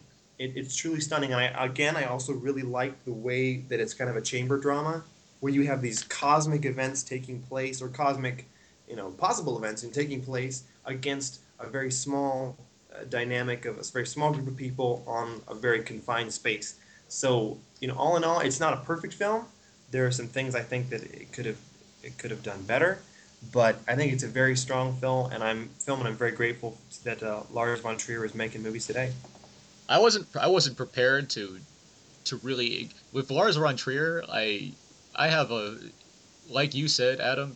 It's like a punch to the nuts when you when you watch some of his movies because they can be incredibly depressing, and the characters you don't really want to you don't want to spend time with some of these people. It's just there's a lot. It seems like there's a lot of just negative baggage coming in when you go into a Lars von Trier film, and you just uh, you just you don't feel good when you when you walk out of them at all, and you just want to shoot yourself. But um, with that, I was not prepared for my reaction that I was going to have to Melancholia, and that reaction was that I think it's one of the best films of the year. I was absolutely engaged all the way through Melancholia, not just with the fantastic imagery that happens at the opening minutes and the the affecting and fa- fantastic images that happen in the end of the film, but just the whole way everything plays out in the middle, in the in the in the the portion that has these people that yes are very unpleasant to be around at times, but just so, something about just I was just completely just with it the whole time, and it took me when upon ending the movie and like thinking about it, considering like what my thoughts were, I just I did I was just really positive about the whole thing, which was surprising to me because I was not expecting to be at all, and I've still not quite put my finger on why I've responded so well to the film, but it's just I just really I really liked all the performances. I really like Kirsten Dunst in this movie, and I am I wouldn't say I'm a Dunst hater, but I I haven't responded well to her. I don't like her as Mary Jane, but I don't like her. I just don't. I don't tend to. I don't tend to think highly of her. And what was humorous to me is that the way that I imagine her to be in real life is kind of like an exaggerated version. In this film is kind. This film's kind of an exaggerated version of what I think she is in real life, where she's kind of a bitch a lot and just really upsetting to people and very standoffish. And but I I did that said I did like her in this movie a lot. I think I think she But so explain like to me because I don't understand. Why did you like her? Why? I mean, as a character. why did I like her as a as a as a character? Like why did I like her performance in this movie? It's the way she the way she approaches different characters and how she continues to break down and break down throughout this film, and then the way things shift in that second half, I found it to be very interesting, and I really I I something within me just responded. It's it's a it's a weird kind of I don't know how to. It's the same kind of thing as why I laugh at certain things in comedies. It's just I don't know why necessarily. Right. It just I some I just for some reason responded positively to how she was, what she was doing in this movie. Well, a person I li- also liked was Kiefer Sutherland a lot, and Well, yeah, uh, that's the guy that I identified with because she shows up two hours late to her party, which is not exactly her fault, but she's two hours late. Then she leaves the festivities before the cake is even cut to take a bath. I mean, and then he's pounding on the door, you know, get down here. We're all here trying to celebrate your wedding here. I'm like totally with him. I, I you know, and I'm not going to go into what happens to his character, but I and I don't condone what condone what he does, but to me it was an understandable response giving this repulsive group of people. And when you see the film, you'll understand. It's a family thing. It's a family thing. Definitely Yeah. is a family thing. because you know that was a very colorful family. It wasn't just limited to her or her sister, but to her parents. Yeah. You could just you know the apple doesn't fall far from the tree kind of thing. Yeah, but even though they weren't focused on, but you can tell The loathing was there. un- I gotta, I gotta say though, Mark, as unpleasant as the family could be, and I didn't find them as unpleasant as you did. I would have to say, and I hope you agree with me, that they're not nearly as unpleasant as the family in Margot at the wedding. See, I, I never saw Margot at the wedding, but I- Consider I, I, yourself blessed. No, no, I believe, but knowing like who made the movie and everything, I, I, I, I'm probably with you on that. Yeah. kind of the moment where, where Dunst kind of jumped the shark for me a little bit with this film because I wanted to like her performance because I know she had great press and I wanted to, to get behind I it. should point out that Um, Kirsten Dunst won the Best Actress award at the Cannes Film Festival for this film. she has this moment where she's sitting with with her sister. It's it's later in the film, um, and she references a sort of a, this this stupid bean contest that they'd had at the wedding where they were counting numbers of beans, and she's trying to basically say that she's uh, kind of the psychic. You know, she just knows things, and she said, "Well, I know how many beans are in the jar," and with that line where she's supposed to you know be presenting herself as a sort of otherworldly figure you know it's supposed to be this pivotal moment this moment where you look and you go oh my god this is this is oh this is getting serious but that that that delivery felt flat to me and i was thinking about it later and someone like uh, isabelle huppert or juliette binoche i felt would have really turned to the camera and and delivered that line in a very sort of chilling way that would have really made you feel something and with dunst I just felt like it was kind of, it just kind of, it was an aside instead of this sort of breakthrough moment, and that was kind of the moment for me where I just really realized that Dunst wasn't uh, wasn't going to cut it for me. I, I have another. I have another important question. This is very, and, and maybe you guys can help me with this. But and I, I blame Lars von Trier, the director, not her. But why does Kirsten Dunst speak with an American accent, despite Yeah, the fact that that question too. everyone else in her family is British? Maybe she was. Depends maybe she they was were raised. like army brat. Right, yeah. right. So you're gonna have to. You're, you're having to write the script there because it doesn't make any. Un, unless you guys can explain to me, was there a sentence or something that I missed as to why she why she sounds like an American and everyone else is British? She's adopted. And that's and that's Yeah, possibly. Okay, but that's never explained. That's You not know- her fault. That's Lars von Trier, and I and knowing what I know about Lars von Trier, he probably couldn't even give a flying fig whether you ex- understand that or not. He just does it. But it it's you know it's just these little things that like what I don't. You know, there there are some people. I mean, I have a friend who's uh who's British, and if I didn't know she was British, I wouldn't know she was British. You know, there's just some people that when they live in a certain environment, I, I'm guessing she lives in New York or, or whatnot. Some people just when they live in a certain environment, they sort of adopt the speech patterns of where they're at. So Madonna. I don't know. Madonna. Uh, Gwyneth Paltrow. Jolie. um, but just very quickly, I found this film terribly frustrating to watch. Uh, The amount again- of it that you did watch. No, You know, but no, no. let's I mean, be honest, exactly the Abe. point, though. What? No, No, no, no. be honest about how much you saw. Honest No, Dave, no, I like that- that. I'll go. We're going with no, this. no, but that's exactly my point, though. Is like I was just so terribly afraid. I just had to stop it, and and I, maybe I missed out on all the great stuff. But essentially, it, I just found it like it, it was very difficult to go through. Even like the first eight minutes, where it was just all slow motion stuff. Abe, and I didn't like the film, and that's the best. That's the those. no, no, no. Here, here's what I'll say part. about it too. Is um, I, as much as it was artistic and whatnot, I really enjoyed uh, Tree of Life versus this. I was like, I was really captivated by Tree of Life, and I was really captivated by, even though it was just uh, maybe uh, speeches here and there and a lot of shots of beautiful things. I was actually captivated by this, by by Tree of Life. Whereas in Melancholy, I was just really frustrated by the actors and actresses. I, I really liked Kiefer Sutherland, and I want him to go Jack Bauer on some doors, but it just. I, maybe I'll have to give it a second go again. Maybe it was just the, the Maybe mood that maybe I you'll was have to finish it. That's what you meant to say. Abe, yeah, but I mean, again, again, I, I was frustrated by it. How so much I did you watch, stopped Abe? it. I How watched much of it did you see? 38 minutes. Oh, so you, You didn't see? totally you doesn't didn't- count. Did you see Kirsten Dunst leave the wedding and go out into the golf course and Yes, and pee on the course. that, and then and then meet and I was that- like, God, what the f- is this? and, And, and then uh, she was an unpleasant. She was an unpleasant person. Is basically my point.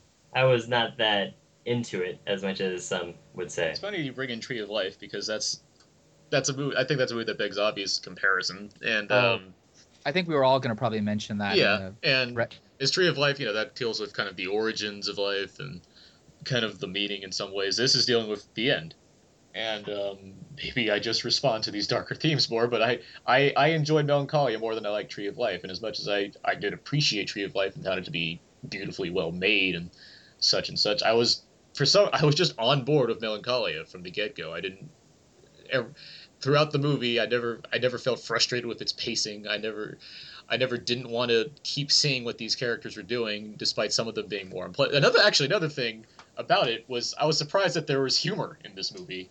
Um, the, after the, the Exactly, it was very funny, af- yeah, surprisingly there was some, there was some surprisingly funny performance in this movie, mainly from like Udo Kier as the wedding planner who decides just he's just not going to look at Kirsten Dunst at all because she's disappointed for her not living up to being who she thought she was. As they have this fancy wedding reception and Kiefer Sutherland's giant Swedish castle that he lives in, and the, even after like the opening eight minutes, there's this like there's this long segment of just them trying to get this limo Navigate a negotiated around the corner, Oh, I which just, was just making me laugh. I was just cracking. I was like, "What? This is so, it's just so like off-key humor that's suddenly happening after this like image of the world being destroyed by a by a planet that's come out of nowhere." It's I was I was I was taken aback by the fact that there's it's not just doom and gloom, but I was I was I was enjoying the, the very human na- nature of a lot of a lot of the elements in this movie. I mean, the people at the wedding didn't. I mean, they were. I think the idea that the that there was a possibility that the world would end was already out there, but yet no one at the wedding was discussing it, though, right? Well, you have to realize too um, that throughout the film, Kiefer Sutherland is presenting this idea that the scientists have all said that we're fine, we're fine. So I, I've got to think that the oh, the prevailing logic throughout the world was supposed to be that oh, we're going to be fine. I yeah I. That's what I got. Yeah, that's that's what I got too, and that there was this, you know, there's like a what would seem to be a conspiracy theory about the that the Melancholia, which is the name of the planet, was actually going to kind of spin around the Earth instead and just kind of hit it, opposed to you know completely fly by it, which is what Kiefer Sutherland, who is like a, he's a nerd, he's a, he's a nerd, he's a he's a he's keen on astronomy, and he was incredibly excited about the, He's keen on astronomy and hooked on phonics at the same time. he was excited about the notion of seeing a planet fly by, and I, I, but I did like how the sci-fi was kind of pushed in the background of this film until it, you know, before it became like a big plot point later on, as it does. And And I loved I loved the device that uh, little Theo makes to track the planet's progress because it was it was That's so the- yeah. simple. And Yeah. instead of taking this scientific this you know scientific babbly you know very complicated explanation of stuff, you just had this little stick with some wire and it was like oh it's it's it's a great visual and it makes a lot of sense and you're right with it. I um, also like John Hurt in this film. John Hurt comes in as Kirsten Dunst's.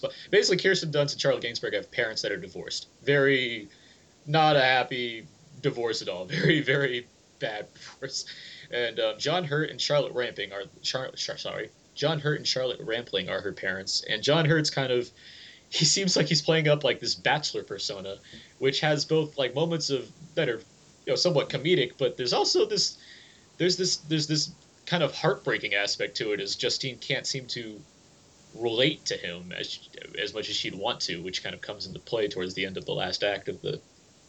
the absentee father. Yeah, kind in the sense of, um, well, yeah, you see how he's behaving. You know, he's got like young women sitting with him, even though he's Hmm. divorced. But you know, even for appearance's sake, at the wedding reception, he's sitting away from uh, Rampling, who's like the mother from hell, and Yeah. uh, he's doing his thing. You know, messing with the waiter with the spoons, and he's over here, you know, macking on the on the chicks with the same names on the Bettys. He's got Yeah. Bettys on on both arms. Literally. You know, literally. and then when you know the end of the reception, uh, hey dad, you know, just stay. You know, we'll make a room for you. Stay here for the night, whatever. Okay, yeah, sure. Then when it's time to go visit with the dad, ah, what's who's there? A letter. I had to A, bounce. a because letter addressed to Betty.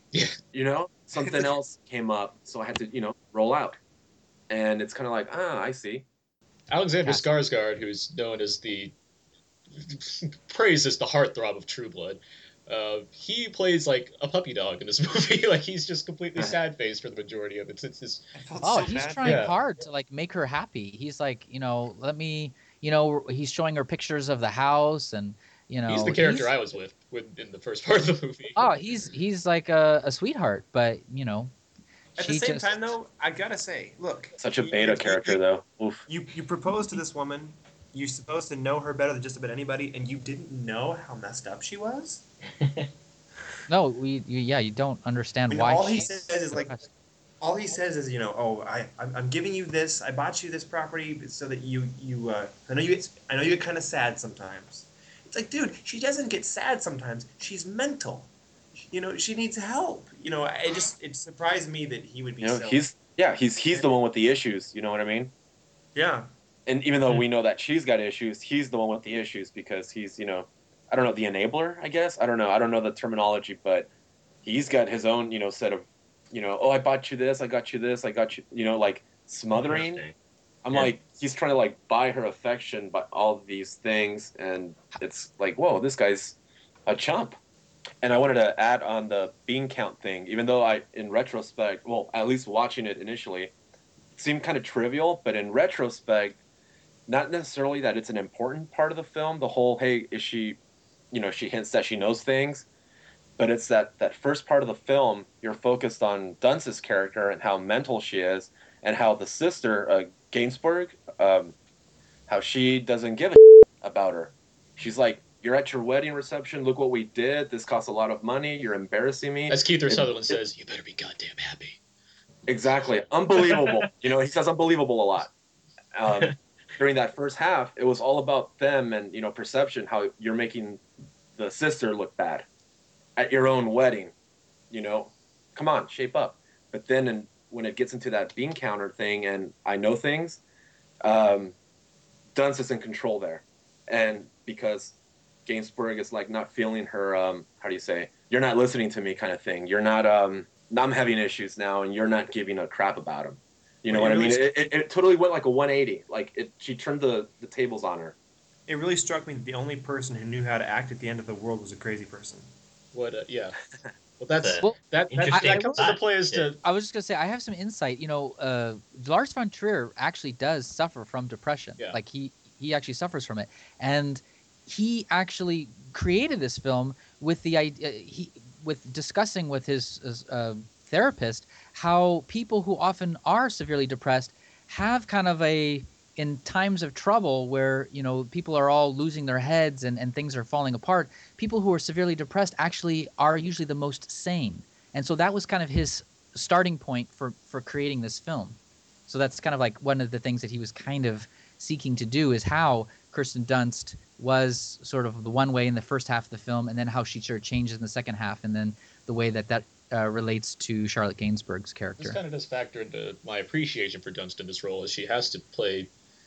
She starts off, well, she starts off happy for one thing in the beginning of this hmm. movie, and slowly, slowly descends and descends, and bad things happen, and then the way it kind of turns around, I just I I appreciated the the wealth of different emotions and emotional states that she had to be in, and she's clearly I think she's clearly putting her all into this role, regardless of how much you appreciate her in it. I think she's I think she's do she's doing a lot with this with what she has to work with here. I'm curious. Actually, I'm curious, Adam. What if you this isn't if you're not a Dunst hater, but this isn't like the movie that you would say is her her at her finest? What would what would you say is? Ah, well, I would go with. Um, uh, Virgin Suicides or Marie Antoinette. Some of her collaborations with Sofia Coppola. I think she's great. Um, I think she's, I think she's great in uh, in in. Well, she's really good in both of those. But look, I, I know you're gonna hate me, Aaron. But when I think of Kirsten Dunst and what I really like, I think of Mary Jane. When I think of Kirsten Dunst, yeah, I think of Mary Jane. It's just a matter of how much But I, I I like her. really like her as Mary Jane. I'm I'm I'm with her all the way. Like Spider-Man Two, particularly. So yeah, I've got to go with Mary Jane. But um, in addition, I really like her stuff with Sofia Coppola. if I were able to separate my comic club Spider-Man from the portrayal of Mary Jane, I, I might be able to appreciate her more. But I still just don't like Dunst that much in that role. Well, I mean, come on. They, they found a way to link Mary Jane with Michael Jordan by calling her MJ all the time. I mean, come on. What's not going on?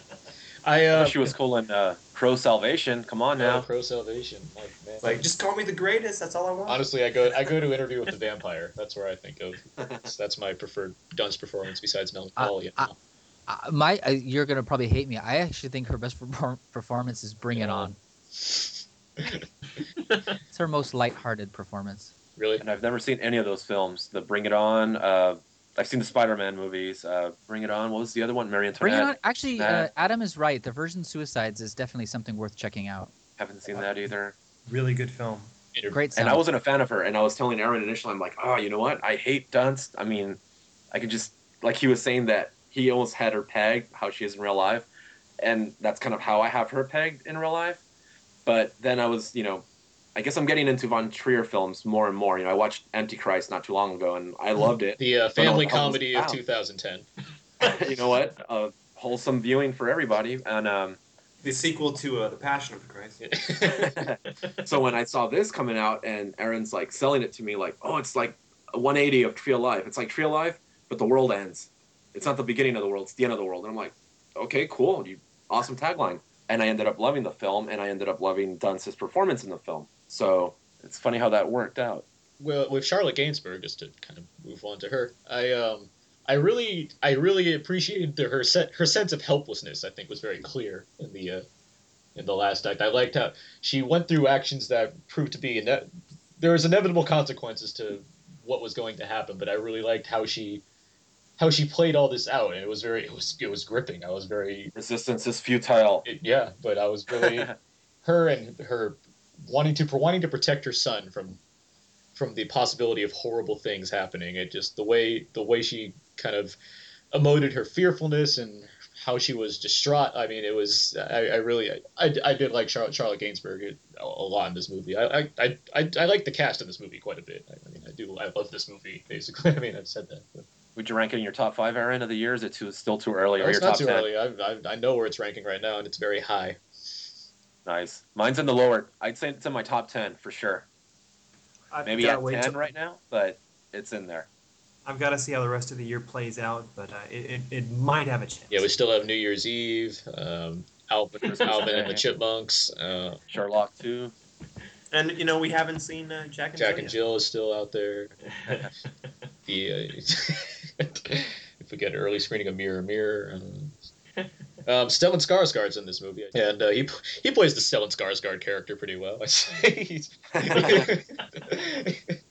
he does his job. But something to note: the uh, the the young he has kind of a like a trainee guy that's kind of following him around during the wedding. He is played by Brady Corbet, who's also one of the cult members in Martha, Marcy, May, Marlene. Hmm. Uh, Mark, if you notice, he was the he's Yeah, I did notice that guy. Yeah, immediately when I saw him. But uh, okay, we mentioned Tree of Life. Any other movies that came to mind when watching Melancholia? I have one. Yeah, I thought a Good lot pick. of uh, of um, Ingmar Bergman's work. Oh, particularly, totally. Yeah. That's exactly where I was gonna go. particularly Cries and Whispers and uh, Through a Glass Darkly. Just this ex- examination of uh, this very complicated family Uh, family dynamic Also, on a very Persona. small setting as far as a chamber drama. I, I would also Oh, say pers- Ingmar Bergman's Persona was also kind of something that I kind of thought of. That's a good one, yeah.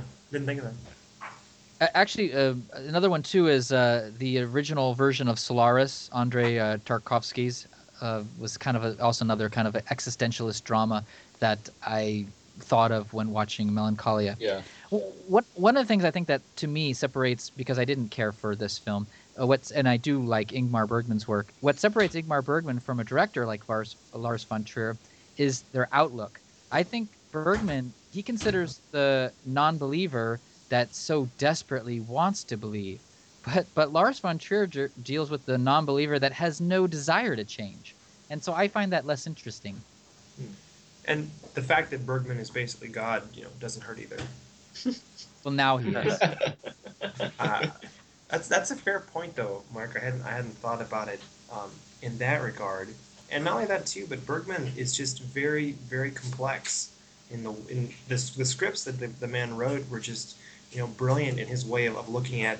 Uh, I, Roger Ebert said something really great about Bergman uh, in relation to the Seventh Seal, but in a lot of Bergman's work, the idea that he's try, trying to get across is, you know, if God does exist, then why is he silent? And if God does not exist, then what are we going to do?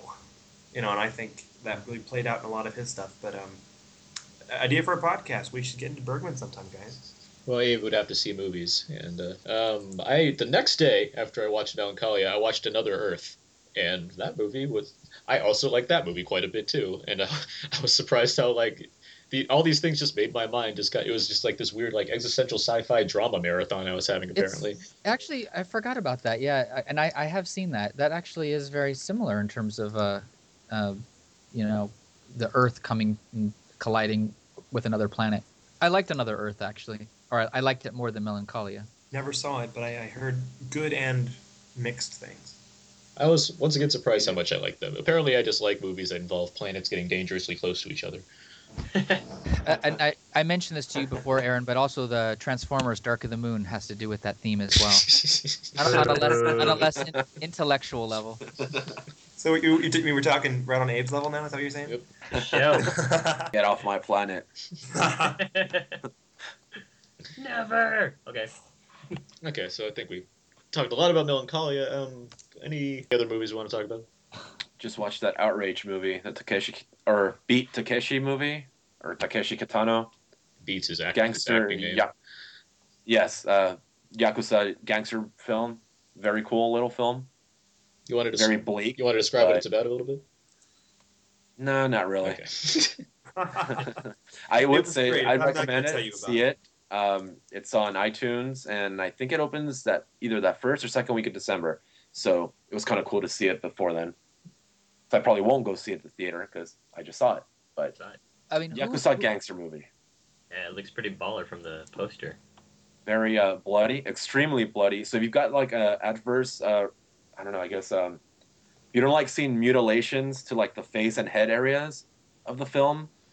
They, they, there's a lot of that going on. I don't know what. Is it not as stylized in the same way that the uh, Blind Samurai was?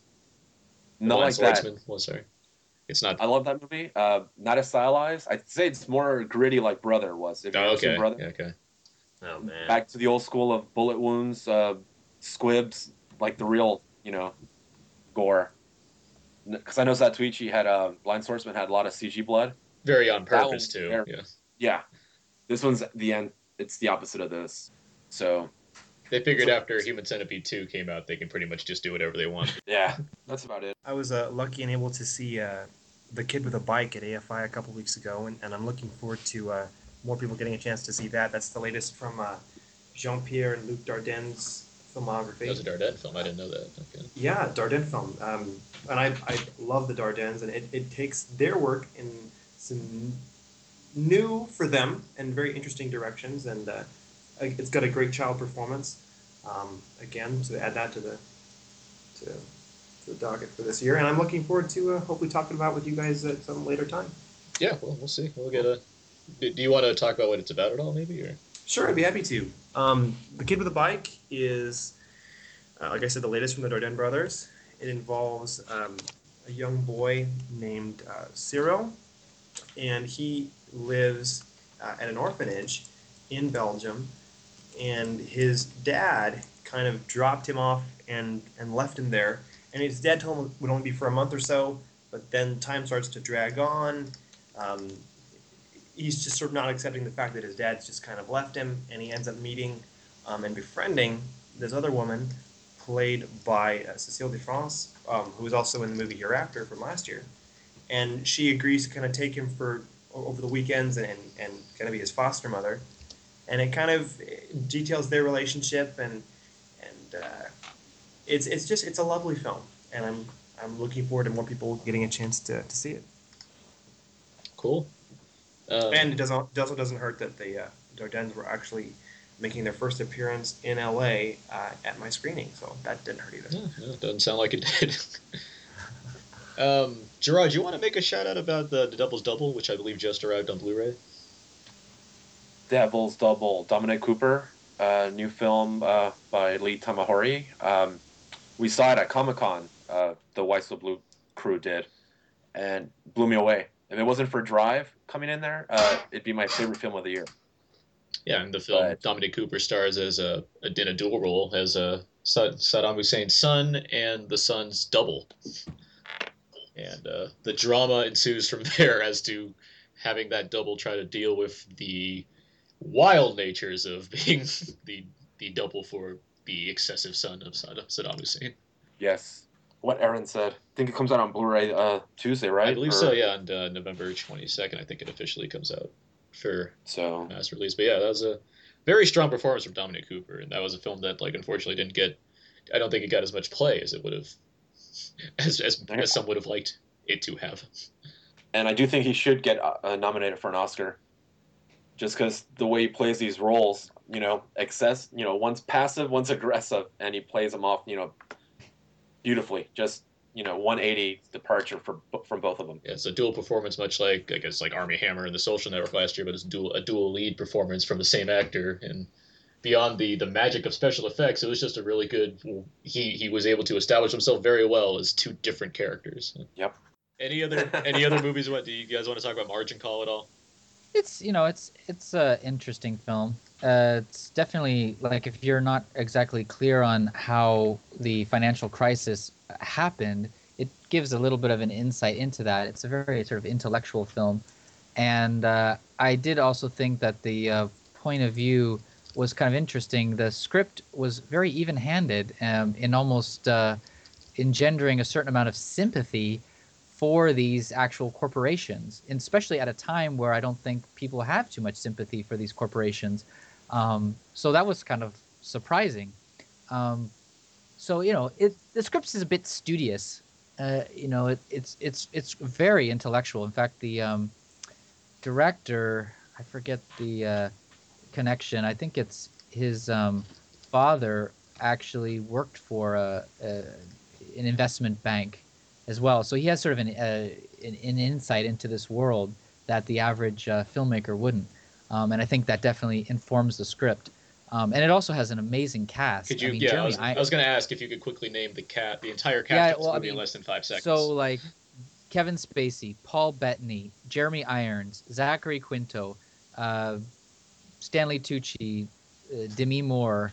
Um, Miss it's Demi also Moore. got, yeah, it's also got Simon Baker and Penn Badgley in it too. A little bit more newcomers, but actually everybody in the film is is excellent. And uh, I- you know, I I really like Jeremy Irons. It's it's nice to see him uh, in a film. Maybe he's been acting all along, but I haven't seen him in anything in a while. So i i I was happy to see him in a film. And uh, you know, everybody definitely uh, does a, a really good job in this film. It's it's an ensemble piece. So I'm like, now that's the margin call you were talking about.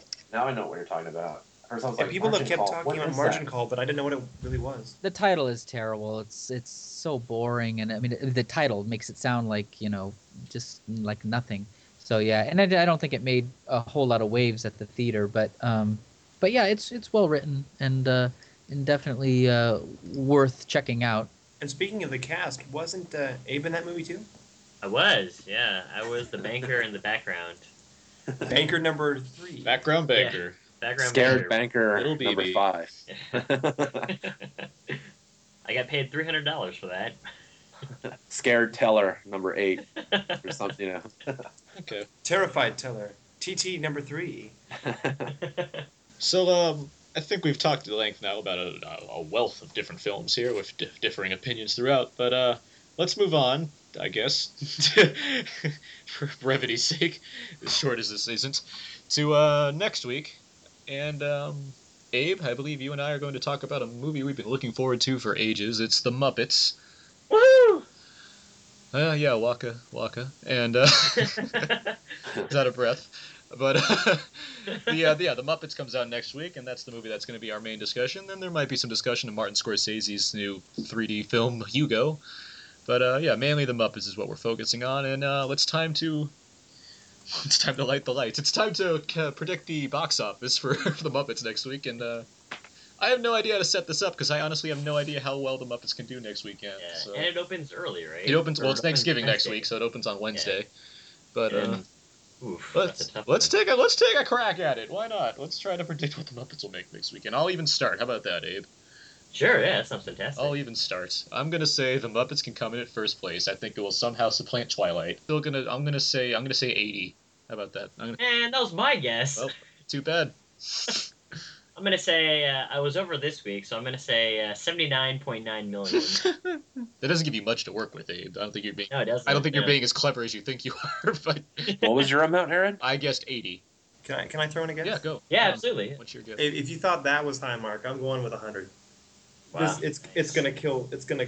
It's it's perfect. I will say that nothing would make me happy more than just to see that just just like a just a just bags and bags of money being piled on the Muppets Uncle doorstep. Scrooge style. Yes. I'll say Yeah. 75. 75. Okay. No, I'm gonna be the real conservative one and say I'm gonna say 12. What? Yeah, That's that's very conservative, Gerard. I grew up with the Muppets, and I'm not a fan of the Muppets, so it's kind of like, how are these kids? The new generation doesn't care. They're gonna go see Twilight again, and even but those their aren't parents see- are gonna take them to see the movie, man. No, Yeah, no. They're I gonna be made that- to care. I think Did any of those other Muppet movies make any money? I know there have been a couple, like in the past ten years, did those make any money? can ask you. I don't think they did. Uh, But this, answer that question about this right one has now, actually, marketed differently. I mean, what what did the Smurfs do? That's probably a better Smurfs kind is of a better example of yeah. yeah. Who cares about the Smurfs? Yet that movie Well, that- made over. it's horrible, I'm saying, but- I'm no, I'm saying, who cares about the Smurfs? That that you know, people of our age or you know, kids now, you wouldn't think people cared about the Smurfs, and yet that movie made over what a half a billion dollars worldwide. So 12 million, right? Final final guess. Yeah, I'll stick with twelve. I'll stick to my guns. Okay, those are our guesses, and we'll, we'll see about that next week. And uh, yeah, we're gonna forego games this week just because we've been running quite a while. That's basically gonna do it this week for Out Now with Aaron and Abe. You can find more of my work at my personal blog site, thecodazeek.com, where you can find all my written movie reviews, as well as whysoblue.com for more reviews and Blu-ray reviews and whatnot. You can also find me at Twitter, twitter.com slash aaronsps3. Abe? Uh, you can find more of my work at walrusmoose.blogspot.com. Two animals, walrus, walrusmoose.blogspot.com, and twitter.com slash walrusmoose. Gerard? You can find me on whysoblue.com or on Twitter at wysoblue and at G, my last name, G Uribe, and at wysoblue on Twitter. Uh, Mark? You can find more of my work at fastfilmreviews.wordpress.com. That's fastfilmreviews, all one word. And you can also find me on Twitter at uh, mark underscore Hobin, H O B I N. Mr. Gentry. You can find my work at moviesmackdown.com, at everythingyoualwayswantedtoknow.blogspot.com, and at twitter.com slash iltwinanarchist. Great. Okay. You can find uh, all of our episodes on iTunes. You can also find us on HHWLOD. All our shows are located there, along with other great shows such as Legion of Dudes and the Walking Dead TV podcasts, where they're a good gum-? They're a good bunch of guys, and they talk about things such as comics and TV series, genre stuff. A lot, a lot of fun. And uh, you can also find some episodes at outnow.podomatic.com, where you have some of the most recent episodes and some bonus ones. You can also email us at outnowpodcast at gmail.com. You can find us on our Facebook page, facebook.com slash outnowpodcast. You can like our page, and I tend to update it quite a bit with, you know, the episodes and what have you. And yeah, that's going to do it for this episode, which was a different sort of episode, kind of special. Next week we'll get back to, you know, a more traditional episode with the Muppets and possibly Hugo. But until then, that's going to do it. Music for this episode will be provided by whatever I feel like putting in there. And uh, yeah, that's that's about it. Uh, bye, guys. Bye bye. See ya. Bye, everyone. Thanks.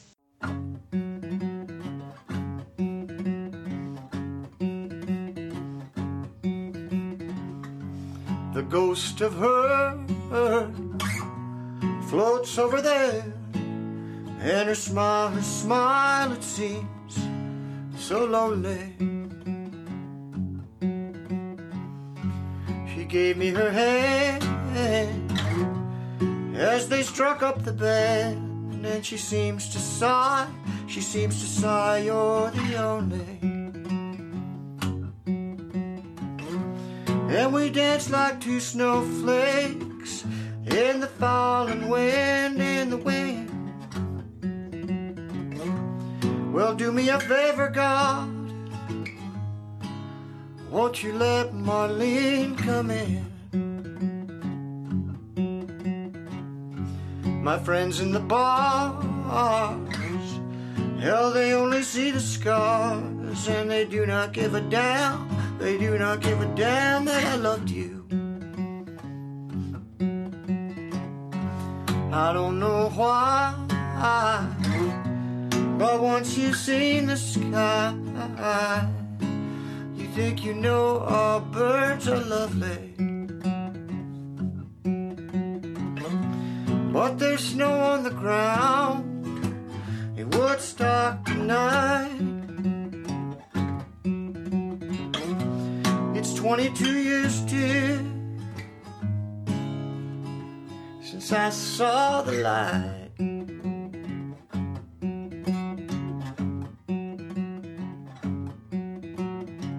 The world did explode in such a high powered glow. To run, to run, to run was all they left me.